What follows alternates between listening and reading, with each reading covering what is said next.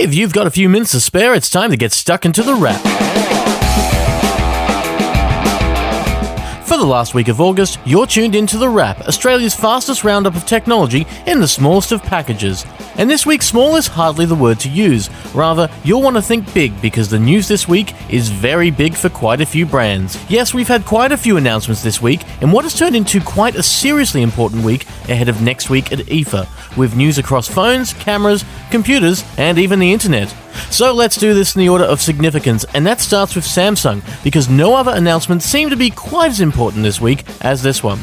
You might say, well, it's just another phone, but what a phone, as Samsung came together to build what appears to be one of the best phones yet.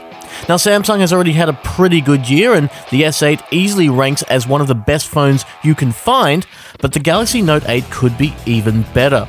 Announced in New York City, Samsung's new phone features some of what made the Galaxy S8 work really well, but some other new bits too, perfecting the phone overall and adding a stylus, as well as a few other bits and pieces.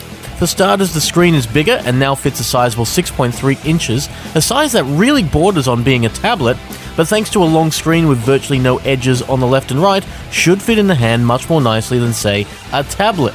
The S Pen stylus is also there for drawing in notes back because it's a note phone, as is more memory and potentially more storage, but so are more cameras as one becomes two, at least on the back. Yes, Samsung has joined the double camera club with a wide lens and a telephoto lens, combining for two times optical zoom and a probably less useful 10 times digital because it's always fun to blow up pixels.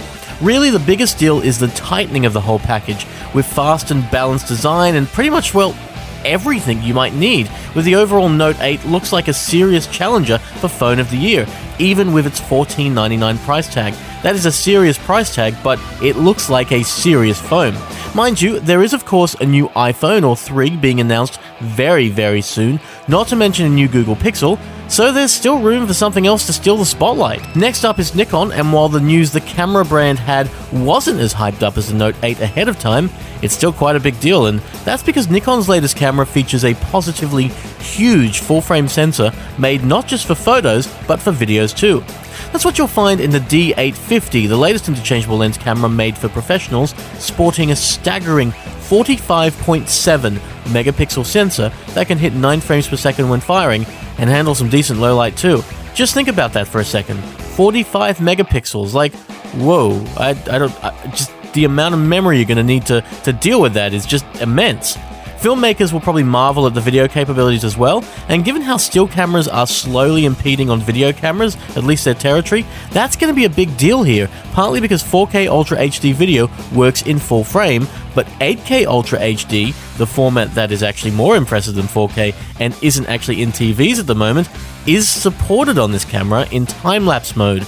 Just think about that one for a second 8K. We don't even have TVs that go that high. 4K Ultra HD is kind of like the maximum at the moment, and we knew 8K was coming, but we didn't know you could film in it in a camera that would cost less than 10 grand. Good luck finding a computer screen that can do this. You're going to have to be editing it at 50% just to see it.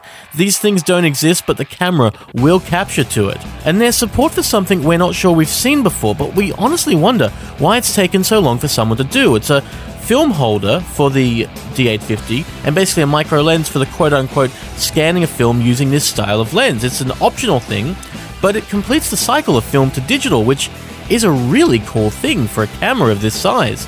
There's no official price tag locally, it's a Nikon thing in Australia and Canon does it too, but the early expectations are that the Nikon D850 will fetch a little over $5,000, which isn't terrible for what you'd probably be getting in the package.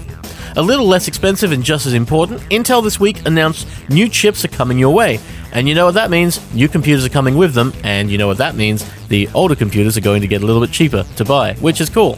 The new chips are part of the Intel 8th generation, and while they may seem brand new, they're basically just new and improved versions of the previous 7th generation, with Intel squeezing a little more oomph out of them. That means they feel faster while keeping battery life up, improving laptops and tablets. They feel faster and more improved in the right areas, while keeping modern technologies like 4K video, mixed reality, and virtual reality a big part of what they can do.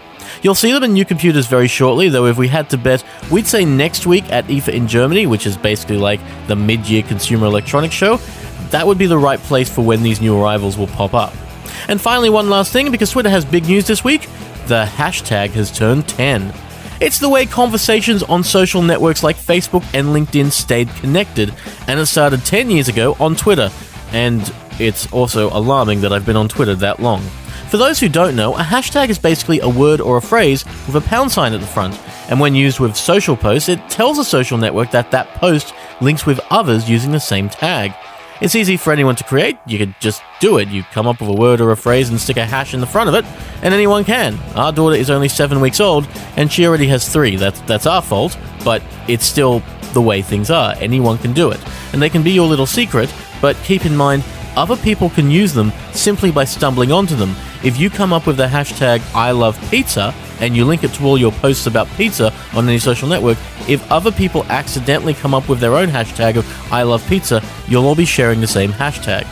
You might even come up with the hashtag it's the end of the show, which it is the end of the show. If other people come up with the end of the show, they'll be tagging onto our hashtag of it's the end of the show. But it is the end of the show. We can't stress that enough. Don't worry though, because we'll be back next week with more news, reviews, and maybe a hashtag or two. That wasn't a hashtag specifically that time. We'll be back next week anyway, delivering your serving of tech in a comfortable, bite sized package. Do have an awesome sauce weekend, a specific awesome sauce weekend, because you can put that awesome sauce on that I love pizza hashtag, and have just as brilliant a week. And we'll see you next time on the wrap. Take care.